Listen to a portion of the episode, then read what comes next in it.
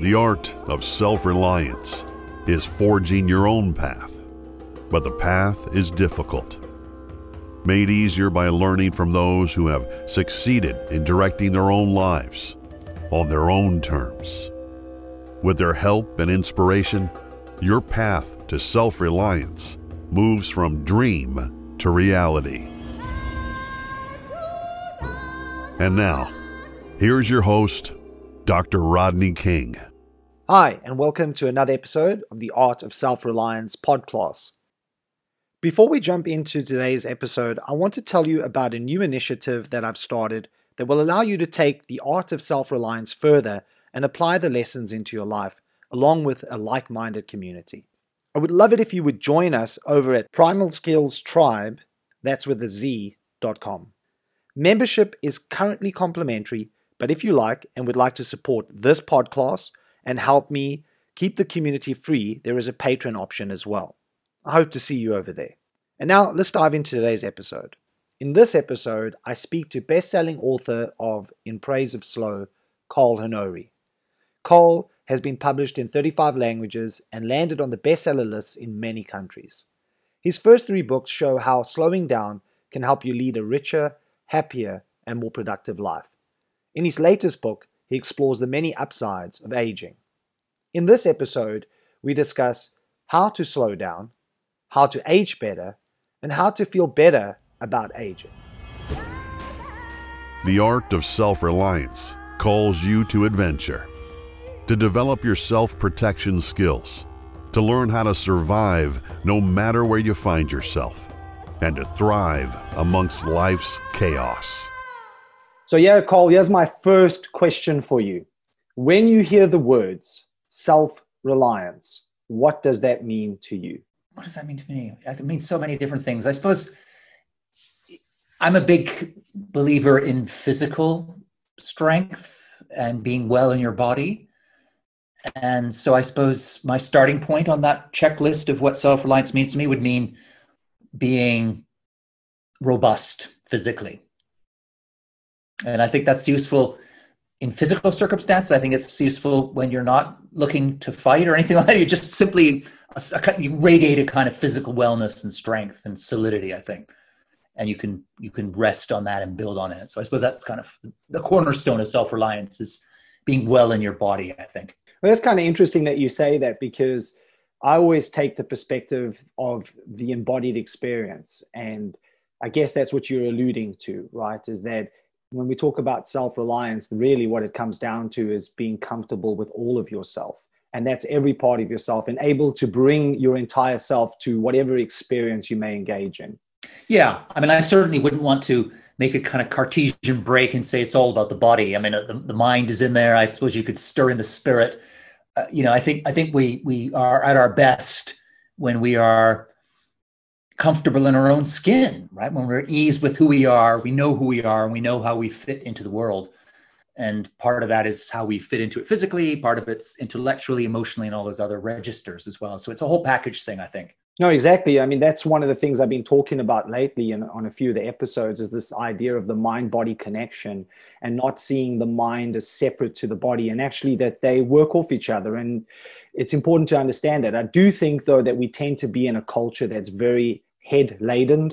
It's all about cognition. It's all about brain, you know, and the body seems to be have is pretty much become neglected in some way. For most people, it's just a vehicle that gets them from point A to point B. Yeah, I mean, I think that we do live in a society that exists or forces us into the neck up, where we're just in inside our heads, as you say, and we lose touch with our bodies. I just saw today actually a really horrifying report has come out about the general health of the population is looking at Britain, and it said that people in their 40s and 50s now are less healthy than people 20 years older than them were 20 years ago, right? So we've gone further and further into our heads and further and further away from our bodies, right? As we become more sedentary, less in tune with eating well, sleeping well, recharging our, our physical and emotional selves, and so on. So I, I, I do think this divergence between mind and body is one of the great challenges we're facing in the early 21st century. And it, it maps pretty neatly onto a lot of the work I do with the, the benefits of slowing down, because I think that when you get stuck in fast forward, those two things separate the, the mind and the body. They lose they lose track of each other. They lose contact. And uh, one of the main benefits and aims of slowing down and living at the right pace for you is bringing the mind and the body back together. That's a really good segue. Let's talk about how to slow down because you you know you're just saying that you you saw this statistic where people are really unhealthy today. Um, when we say slowing down, we don't mean sitting on a couch doing nothing, right? No, I mean d- definitely far from it. I mean, I'm not a an extremist or a fundamentalist of slowness. I love speed, right? Faster is often better. We all know that, but but not always. And that's really the key to this whole slow culture quake, slow with a capital S. It's about doing things at the right speed. So knowing that there are times when you want to go fast, you want to be in turbo mode, but there are also times to shift it down into a lower gear. And then it's about playing with all the different rhythms and paces and tempos in between. Musicians talk about the tempo giusto, right? The right tempo for each moment. And I think that's a, a very useful lens to bring to whatever it is you're doing is you come to that moment thinking, how do I do this? Not as fast as possible, but as well as possible.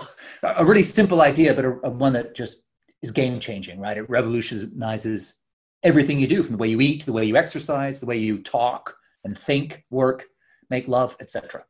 So one of the things that we often talk about is this idea of if you're doing something slow, slow is smooth and smooth is fast and that's very much something that comes up a lot as as I'm a martial artist and when I'm teaching that's something that I try to bring across to the students because everybody wants to go fast but in the process of going fast they either a make lots of mistakes or b miss the nuances. They don't see the deepness of what's possibly in front of them because they're just trying to get to the end. Exactly. And i think that's a perfect metaphor for the folly of much of modern life right? Is that fast is superficial you skim the surface, you move through so fast that nothing sticks. Everything's a blur. And of course, one of the things you sacrifice on the altar of speed is memory. We don't remember stuff anymore because we're moving through each moment so quickly, or we're in several moments at the same time. But as you say, when you slow down, you you dive deep. You get down to the core, the heart of the matter. You get deep into the experience. You're immersed. You you capture and savor and register the nuances, the shades of gray, the different colors, the the different tones and so on. You, you you live the moment fully, and I think that that that's a very useful way of thinking about fast and slow. And I I do think that I love that um, quote. It's one I often use myself. That slow is um, sort of what's it? Slow is smooth and smooth is fast. I mean that's a, a, a wonderful summation of the slow philosophy. It's really not about sitting around like a couch potato, right? It's about choosing when to go fast. It's about moving through things with that smoothness, right? And and and whatever the pace is, if it's smooth, it's going to be it's the right pace, right? So what came to mind mind there for a second was when you're talking about moving through this, moving through it through with elegance, I guess is another way to describe it, right? It is, yeah. There's a kind of aesthetic side to this as well. I think that there's a an elegance, there's a, a, a, a stylishness, there's a, um, there's a beauty to doing things at the right pace. And if you think, I mean, just widen it out and talk about uh, the whole kind of style world. If you think of the traditional gentleman, right, the kind of what is it that distinguishes a gentleman, right? It, it, he's never he's never in a rush, right? You know, the people who are the most stylish, the most elegant, are never in a hurry. They always have enough time, and you see that in sports as well, right? You can take the fastest sports on the planet. I'm an ice hockey player more people will understand football metaphors. So, you know, Lionel Messi, Ronaldo, these are people who can destroy you with superhuman speed, but they never seem rushed, do they? They always have enough time. And enough time might just be a fraction of a second, but it's enough time, right? And that's the key here. It's not, they're not falling into speed, mindless speed, roadrunner rushing for the sake of it. They're going fast when the moment calls for it. And then if the moment calls for stopping, pausing, stopping the whole game, putting your foot on the ball, taking stock, and then going again. It's about that dance. It's when you have that dance between fast and slow and you're moving up and down the registers of speed. That's when the music and the magic happen in everything. Right?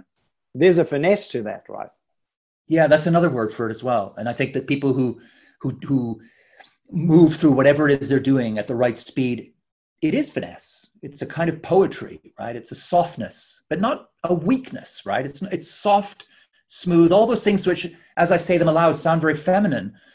But you know, in our kind of macho, often misogynistic culture, we regard the feminine as weak. But there's a whole lot of strength in the feminine, right? Let's be honest. I mean, my wife's had two kids, and I tell you, she's a lot tougher than I am when the push comes to shove and the chips are down. So I think that there is a kind of, yeah, I think you can talk about finesse, softness, smoothness, and, and, and celebrate those things, right? Put them on a, on a pedestal and, and say, let's, let's aspire to that, whatever gender or sex we are you know, when I read your work and I was thinking about that slow, I was thinking about people in my own life that I've observed that have been able to deal with situations in a way to describe it would be grace under fire. That's really what I saw them and what they were able to do. And as you said, it always seemed that their timing was perfect and they were never in a rush. Yeah, grace under pressure. I mean, that's another way of thinking of it as well. That you know, you can be in an amazingly pressure cooker environment, and some people you know that old phrase from um, uh, Rudyard Kipling, right? If you can keep your head while all those around you are losing theirs.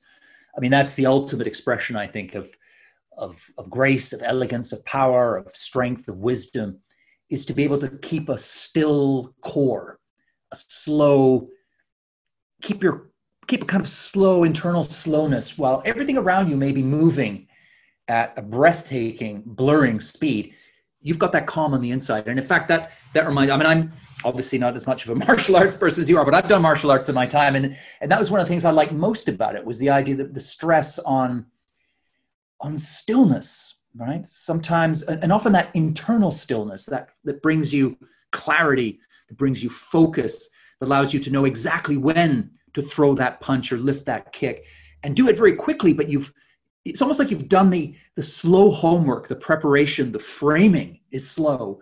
And then when the moment comes when you really have to deliver at top speed you can do it. And you hit it right on the bullseye right? Because you've done the slow stuff first. You've created the slow environment around it.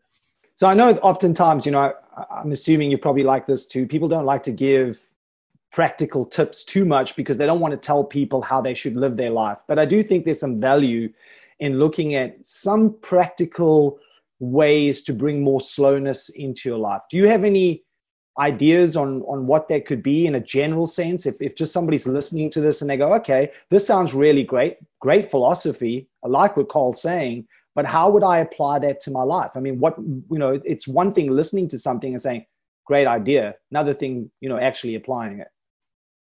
Yeah. Yeah. I mean, I, I'm I'm not from the I'm more from the show than show and tell. You think show and tell. I'm more from the show than tell school. But I know that people do like to be told. So I do have tips that I'm I'm, I'm very happy to dispense. And and and there's a long list. But I mean, where would I start? I mean, I I, I think let's let's kind of spin off some of the stuff we've been talking about. You know, martial arts. Uh, you know, meditation. I think practicing acts of slowness, things that just by their very nature slow you down. So building into your schedule some kind of activity that will inoculate you, vaccinate you against the virus of hurry, that just teaches you how to get into that lower groove. So that could be, I mean, for some people, it could well be martial arts. For others, it might be gardening. It could be reading poetry or knitting or some meditation and breathing exercises. And you don't have to, you know, move to a Tibetan monastery and meditate do these things for four hours a day. It's enough sometimes, you know, just four minutes or even, you know, a minute here or there just to try and build in those little stop points, those little moments of break, of reflection, of resetting your internal metronome. And, and I think that's a, I find that hugely useful. And I know every, other people do as well. It's just picking some kind of activity, dropping it into the schedule here and there, and, and using it as a break, something that allows you to, to reboot yourself in, in a slower way would be one would be one suggestion. I mean, I'll, a couple of others. You know, this is more of a kind of uh, meta macro idea. One reason that we find ourselves turning every moment of the day into a race against the clock is that we're trying to do too much. Right? We're just chronically overstuffing our schedules with stuff that's really by and large not that important right? So a, a, a, crucial step to slowing down and reconnecting with your inner tortoise is is to stop and to ask yourself what really matters to me? You know what, what is really important to me? What am i going to am i going to cherish having done six months from now, looking back. And once you start looking at today through that longer term lens, you know, what's really going to have made a mark and meant something to me down the road, you start to realize that so much of the stuff that you're packing your schedule with today and tomorrow is not that important. So, so start, you know, looking hard, thinking hard about what's what deserves a spot on your to-do list and let everything else go, right? You will not regret it. And, and just as a final footnote on that thought, one technique I use and I find very helpful for other people I talk about a to-do list is to have a not to-do list. So move stuff off that to-do list today, put it on your not to-do list, and just keep that not to-do list in a drawer somewhere or in, your, in an app somewhere on your phone, and go back to it every once in a while because it's, it's it's surprising and uplifting in a lot of ways. It's a big relief to to see six weeks, four months later, that something that today you thought I can't let this go. It's it's too important. I'll let people down four months later you don't even remember it right and and it kind of just puts that that longer term bigger picture perspective that allows us to get our head out of the trench of speed looking up into the sunny uplands of slowness. So this might seem counterintuitive to what we're talking about but i do think there's some value in setting the intention as you noted to actually take time throughout the day to be slow. I mean i think for some people just because they are really busy they will likely have to schedule in moments of slowness. I know for myself that I've had to do that. One of the things that I do, amongst all the other things, is I do a lot of training for a very well-known. What can we say? Let me let me think of the best way to do this because I don't want to give away the company, right? But a very well-known airline in in in Southeast Asia, and I do a lot of training there it's a very intense day. It's it's one session after the next and there are breaks within that time frame. And what i notice a lot of the students that i'm teaching what they will do is go do things that are definitely not slowing down. If anything is speeding up being on their phone being on back on social media. And then i'm not surprised that when they come back into the class that they as much as i try to be animated and it's a really interesting class they start falling asleep so what I what I've started suggesting to them and what I do is I take those moments of break to actually do something that isn't engaging myself in that way that is actually slowing down be it going for a walk or just taking the time to close my eyes and just center myself and be with my breath for 10 minutes. And I feel that coming back into the classroom I feel far more energized. Where in the past when I wasn't doing that you know like most people do, I end up drinking way too much coffee, and that's never good for you. Yeah. well, I applaud you because you're doing exactly what the science tells us to do and what our hearts and minds tell us to do anecdotally, right? Is to is to make sure that a break is a proper break. Because too often now we just reach for because we're so marinated in, in in stimulation and distraction, you take it away from us for even just two minutes and we don't rejoice and put up our feet and head for the slow hills, we panic and think, where's my phone? You know, what can I do that's going to G me up again? You know, keep me up on this, this adrenaline high.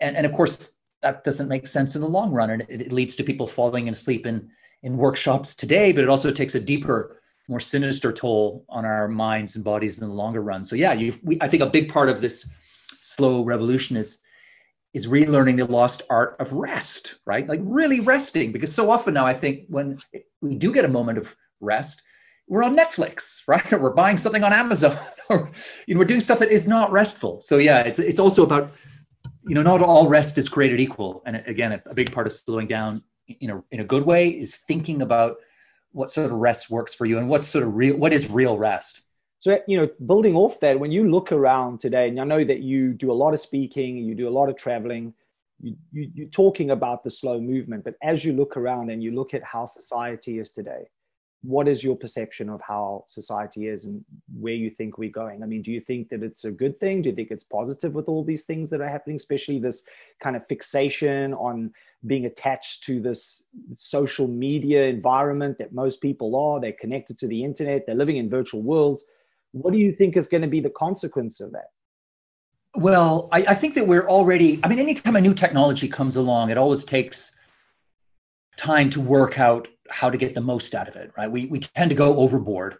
And that's what's happened with, with information technology, and especially social media and so on. I think the pendulum has swung so far out to the extreme the, and, and we, you know, the, the, the research is all there that shows the toll this takes on our physical health, our relationships, our ability to focus and concentrate and think, and all the stuff that we want to put into building a good life. So I, I think that we've kind of probably got to the end of that. And now you see so many examples of people pulling it back and looking for ways to put speed limits on the information superhighway, whether that's you know email free time slots for companies or uh, this this new social ritual stacking. I don't know if that you've got that. Did you know this one in South Africa? Uh, if you've got that there, I mean, in London, New York, you get young people going out for a coffee together to Starbucks or something. They pile up their phones in the middle of the table in a stack. Whoever grabs the phone first to look at Instagram or TikTok pays the bill for everybody else, right? And it's just a it's just a fun way of saying, you know, we've got this moment here together. We'll never have this moment again why spoil it by trying to be in five other moments at the same time? And and that's not burned out boomers who didn't grow up with screens coming up with stacking. That's the digital natives themselves saying, you know what, we like a bit of TikTok and Snapchat can be great fun, but not all the time, right? So I, I do think that the tectonic plates are shifting in, in, in a more hopeful way there, and I think that we're going to going to turn this super tank around when it comes to tech overload. Still a long way to go, right? But I, I, do, I do think that we're, we're, we're moving in the right many of us are moving the right direction on, on that. But but if if you want in a bigger sense beyond tech, I mean, I think you know I've been I've been pre- crusading in, in, for for slow now for nigh on 15 years, and I, I do think that we've come a long way. I think that the the keynote of modern society is still acceleration, and we still worship speed. But I think that the slow countercurrent is much stronger than it ever was before. Whether it's you know mindfulness and meditation in the business world the slow travel movement slow fashion you know it's, it's, slow education all over the place. That idea has gained traction in a way that i would never have dared hope possible a few years ago. So i'm i'm, I'm an optimist but also kind of realistic at the same time. Final thought if you don't if you don't mind my throwing it in here given when we're talking now with covid i think that this has been a quite extraordinary well it clearly is an extraordinary moment and i think it's making a lot of people reflect on questions of speed, pace, what matters, values, and meaning, and so on. And you know, we've all now spent, most of us, three, four months polluting less, consuming less, probably working less, uh, doing less. And you know, in a lot of ways, I think many, and obviously this has been a tough time for everybody in lots of ways, and for some people it's been a total nightmare. But I think a lot of people have seen some silver linings here, right? You know, they're finding time to to rest more, to, to read more, to spend time with the people that they love and to be able to listen to them without being distracted by, you know, the, the, the fact they've got a two hour commute to do or they have to look at their phone all the time. So I'm hopeful that we'll take some lessons out of this otherwise very dark moment. And one of those lessons will be that, that, you know, we're better when we don't rush all the time. I was actually talking to a friend of mine, Frank uh, and we were talking about this idea that historically speaking, right, if you think about for the most of the time that we were on this planet, we were hunter gatherers, for example. This kind of modern interpretation of our life is a very small moment in time in the history of humankind. And if we look back at the hunter gatherers, as an example, sure, there, there, were times when they were stressed out and had to deal with threats and so on, but they understood what it was to slow down. And there were lots of moments in their experience that they slow down. I'm always, you know, maybe that, you know, uh, maybe I speak beyond what this potentially could be, and there's no research to prove what I'm saying, but I'm always taken by this idea where Carl Jung talked about the archetypes. And I feel that if you really listen closely to yourself, there is a longing to slow down. And it comes from that time, the hundreds of thousands of years that we were on the planet where we weren't living the way that we live now. It's almost encoded in our DNA. And I just talked to my own personal experience. When I was on the road, traveling all the time, jumping from one seminar to the next, I wasn't aware of how stressed out I really was until last year. I, because of some life changes, I, I moved to Thailand, and that's where I've ended up staying now. And I ended up in a sleep, a sleepy uh, fishing village in the middle of nowhere. And I, this recognition of this background hum of anxiety that now suddenly became so evident where when I was in this kind of fast paced world, I wasn't even noticing it at all. And I noticed that it was there and it's taken some time to work through it and to get it to calm down and to move away. And I just realized how negative those experiences actually were for my overall health, and that it's not good for you psychologically and emotionally to be putting yourself under the pump all the time. And not only negative, but also insidious in the sense that it's a bit like that old, probably apocryphal story about the, you know, the frog that dies in the boiling water and doesn't realize his water is boiling until it actually. I mean, there's some there's something in that I think that, that reflects your your own experience. There is that we just get so caught up in the headlong dash of daily life we're surrounded by everybody else doing the same thing that we you know we just suppress any signs usually from our body often from our minds and emotions as well that something's wrong right? That something's seriously wrong. And we just go to hurtling along until one day either our body or our mind or both just cannot take the pace anymore. And then then you've got some kind of burnout or a physical problem or uh, depression or, or, whatever it is. Of course many of these things now are you know the the, the numbers of people suffering them is going up you know pretty sharply. And i think that's a sign that we've just lost our compass right as a as a society. And i think that of course we can't go back to living like hunter gatherers but we can remember that that's where we came from right and try and incorporate some of that rhythm maybe some of those priorities right? I mean the hunter gatherers may do with enough they, you know, they, they had the word enough meant something to them, right? You, you had enough to eat. They weren't trying to build more and build up stock portfolios and take over other, you know, um, it was, and, and yet we never seem to have enough. And I think that's another part of the problem here is that, and you see it with um, obesity, right? You know, we in a, in a hunter gatherer world, in a, in a world of scarcity, our bodies were built for that world, right? We weren't built for a world where there's a Krispy Kreme donut on every corner, right? So what happens? We don't stop eating. We end up with massive obesity everywhere. Same with social media. We're we're hardwired to seek out social connection. But that was in a hunter-gatherer world when you weren't carrying a weapon of mass distraction around in your pocket and an Instagram feed at every turn. And yet now we are. And what do we do? We just find it so hard to switch off. And everybody will recognize that scenario where you sit down and think, you know, I'll check out social media for a bit you're there an hour later and you don't even know where, where, it went or what it meant because it meant nothing.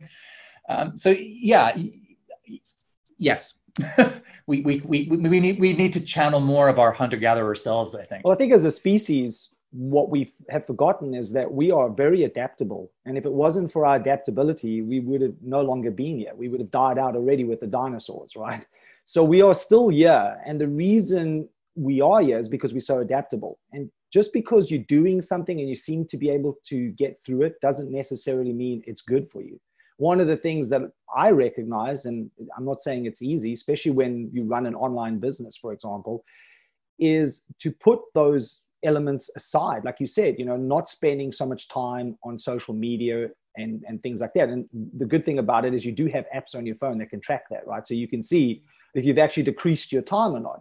But it's not easy to do that. And when you find yourself constantly reaching for that phone, it's in that moment that you realize that actually you're addicted.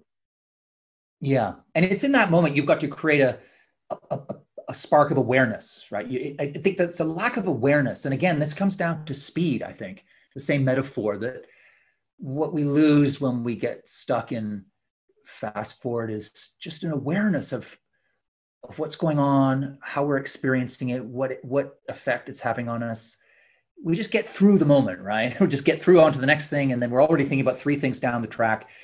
And it really, so much of recalibrating comes down to building in those moments, those circuit breaker moments where you say, "Hang on, I'm my hand is reaching almost instinctively for my phone. Stop. Why? Do I need to look at my phone now? Would should I be be giving my attention to whatever it is I'm doing that has nothing to do with my phone and and just inserting those little moments of of awareness, right? And, and asking the question. And, and I think that that makes a it's a very small thing to do in a sense, but it can have immense payoffs, uh, you know, if you get it right. And stick with it because it does take time. You won't. No one achieves the inner calm of the Dalai Lama tomorrow morning, right? It doesn't. You know, even the Dalai Lama is probably still working on it, right? Uh, so it, it's a process, I think, and, and in many ways we are actually chemically. I think they've shown by studies that we're almost chemically addicted to that distraction of the phone. So no one comes off heroin in a, in a day, right? It's a process of weaning yourself off and always being aware that you could get drawn back in and, and that kind of thing. So. So, talking about paying attention, what is your take on mindfulness? Because I think that's one way to become a, more aware of your habitual reactions to things. You know, just reaching out for the phone without giving it a second thought. When you practice mindfulness, you're able to catch yourself between that stimulus and response. And in that moment of pause, you can look at it more clearly and decide to take a different action. Yeah, I mean, I think mindfulness is is a luminous tool for getting getting yourself back into the right groove, right? The right speed, the right pace. And it comes down to awareness. I mean, I often I mean, the whole mindful revolution came after I was on the trail talking about slow. And I remember thinking when it first appeared, this is kind of the same thing pretty much in a lot of ways. It's just different language, right? When I talk about slow, I'm really talking with a capital S. I'm talking about a mindset, about being present in the moment, you know doing one thing at a time giving each thing task your full attention and and the time it deserves. And that's really just another way of saying being mindful right? So yeah i'm i'm completely on team mindful team slow. I think they're part of the same part of the same outfit definitely. And yeah I, I and and the very fact that we've had a mindfulness boom shows that crying need out there to bring back some awareness right into our lives. So as we both get older, let's talk about how to age better. Mm. What advice would you give? Because the world is, if it looks the way that it looks right now, it's going to, I just, I can't even imagine what it's going to look like in 20 years. Yeah, gosh, who can? Uh, how do we, well, I would start by just not calling you out, but just calling attention to how you phrase the mm, question. Sure. You said now, now that we're both getting older, we were all getting older. Right? when we were 21, we were both getting older. But and but I think it is. I, I call attention to that because I think it shines a light on on the ageism in our culture that we think of aging as something that old people do. Right? It's something that you you're rolling along in your salad days until I don't know what 35. Where are we drawing the line now? And then you fall off a cliff, right? And then it's all downhill and everything gets worse physically, mentally, emotionally. You become less attractive, less productive, less creative, less fun, less happy, all this stuff. And actually, a lot of that stuff is not true. I mean, what, what I found when I wrote my most recent book, Bolder, it was that so many of the myths, the toxic myths that we have about aging are actually wrong, right? You know, people do, you know, the, you know, for instance, people follow a, a U-shaped happiness curve. We tend to be happier and feel more satisfied with our lives in, in, in, in, after the age of 55 you know creativity goes on until the very end. Productivity goes up as we age with uh, jobs that rely on social acumen because we tend to get better socially as we get older. You know there's there's so many things that um you know we get better see the big picture et cetera et cetera. So I, I guess how do we age better? Well first of all we take down the ageist industrial complex with the cult of youth which is constantly telling us that we need to feel ashamed, afraid, guilty, and disgusted about aging, right? So, so we need to start tackling that. We need to, I would say, we need to tackle it with you know public public um, awareness campaigns, changing laws, uh, being honest and open about our age rather than lying about it, um, and of course, stopping using ageist language. All those phrases like senior moment, wrong side of forty, over the hill feeling my age, showing my all these things that just reinforce this idea that the second half of your life sucks, right? If we can just stop using language like that, it'll make a big difference. But as a final kickoff, uh, I would just say, you know, there's actually people are sitting thinking, how can I age better? A lot of those things I just mentioned were quite sort of macro.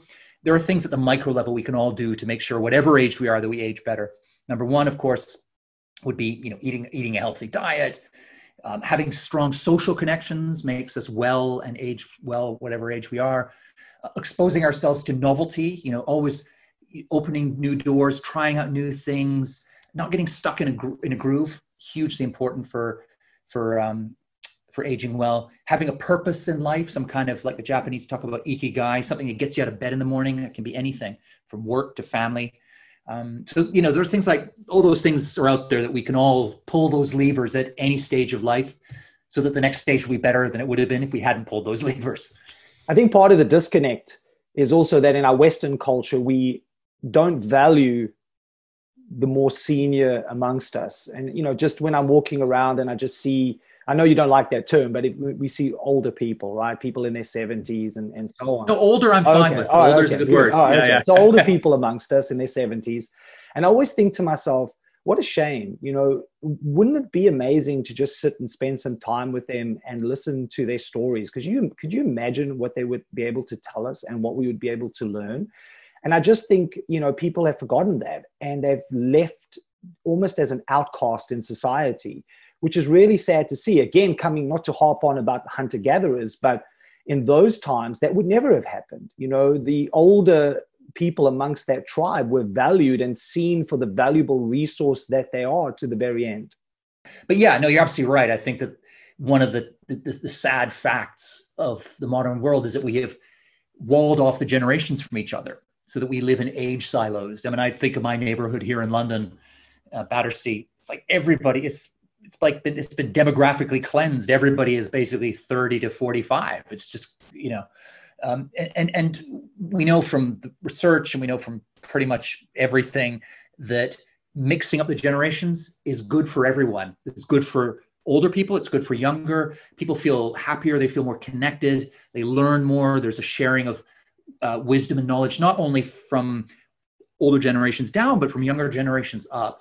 So, a, a hugely important piece of this puzzle for building society where people can age well, not only age well, but feel, you know, age better, but feel better about aging is by is to bring the generations back together in the workplace in leisure activities classes everything and, and, one of my worries with the covid epidemic of course is that older people are more vulnerable to COVID 19.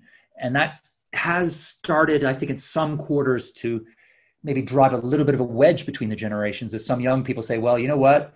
I, I, I, I want to get back out there, right? And who cares if a bunch of old, older people die, right? I mean, and I'm putting a crude spin on it, but I think there's some of that is going on. So there's, there is a danger there that we could perhaps even move the generations further apart.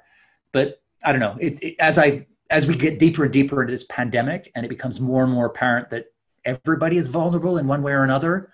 You know, even if you're not sort of dying, you may get sick and suffer long-term uh, consequences.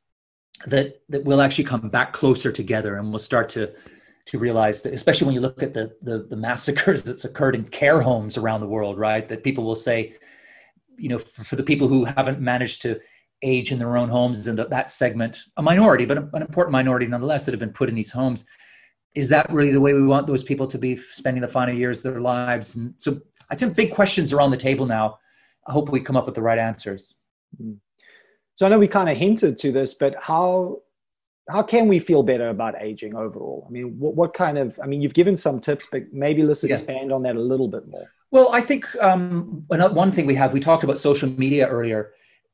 I think social media is a, a wonderful tool for tackling ageism because it's put into the hands of people around the world. I mean, let's face it, millions of people every day around the world are uploading photos, uh, photos and videos of their version of being, I don't know, 39, 49, 59, 69, 89, 109.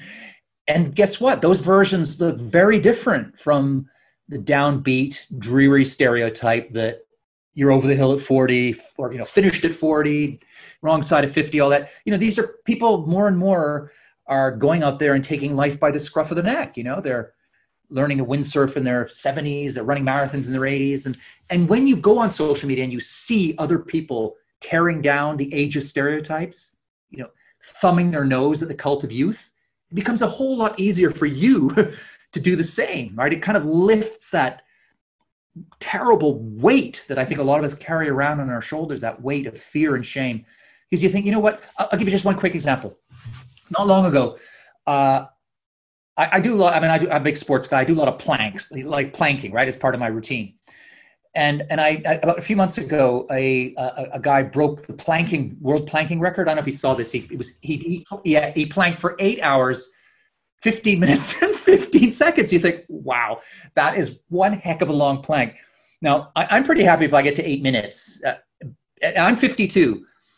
This guy was 62 now, I'm not saying that everybody should aspire to plank for eight hours at 62 years old. Most of us won't get anywhere near that. But the very fact that a guy 10 years older than me can plank for eight hours, 15 minutes, that, that, that gives me a kind of lightness. It makes me think, you know what? It may not always, it may not necessarily be downhill. Of course, you know, so changes in my body. I'm, you know, I play hockey a lot. I'm not as fast as I used to be in some ways, but in some other ways, I'm a better player. You know, so I, I just think that seeing those role models, because role models matter, and the more we see, and thanks to social media, we are seeing more and more of them. It just becomes easier for the rest of us to slip out of that straitjacket of ageism and the cult of youth and to you know move into a new world where chronological age doesn't have the same power to limit and define us right i think increasingly we're moving into a world where what defines you is not how old you are on paper but the choices you make the food you cook the art that moves you the music that makes you dance the sports you do the travel you like to indulge in the politics you espouse the work you do that's what's going to define you more and more now not whether you're 42, 52, or 102, right? No, I think that's very valuable. So as we come to the end of this, Carl, I wanted to ask you just to end off with something that you feel is really important, something that you want to leave everybody with, your final message. Um, yeah, I'll, I'll leave you with a an African proverb that I've always been fond of that kind of went out of my mind and has come back to me a lot recently with this COVID moment. And the proverb goes like this It says, If you want to go fast, go alone. If you want to go far, go together. To learn more about the art of self reliance, our virtual coaching service, online courses, and our retreats in Thailand, head over to Primal Skillz. That's with a Z dot com.